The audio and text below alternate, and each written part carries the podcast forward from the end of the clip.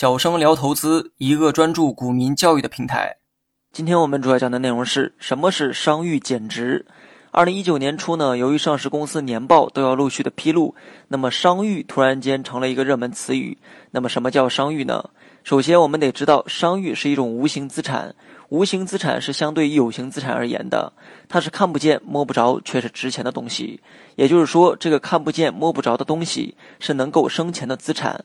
只不过我们通常见到的无形资产主要是知识产权，比如说商标、版权、专利等等。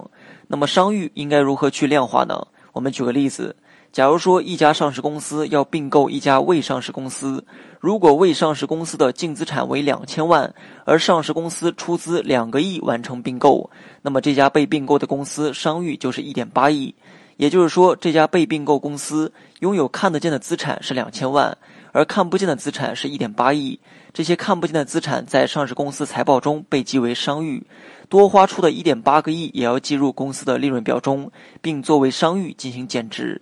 也许这家上市公司盈利一个亿，但是由于商誉减值的一点八亿变为亏损八千万，而价值两千万的东西，上市公司愿意多花一点八个亿去买，那么多花出来的部分其实就是被并购公司的估值。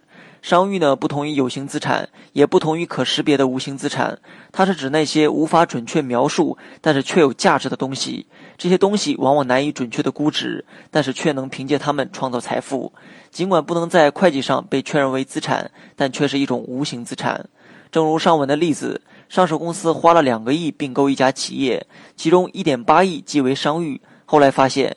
这些商誉给上市公司创造的价值远超过一点八个亿，那么上市公司自然就赚到了，这些商誉就成了优质商誉。那么相反的，如果发现这些商誉不值一点八亿，或者说被并购的公司远达不到这些估值，这就涉及到商誉减值。当初多花了钱买了不值当的东西，亏损的部分自然会表现在账面上。好了，本期节目就到这里，详细内容你也可以在节目下方查看文字稿件。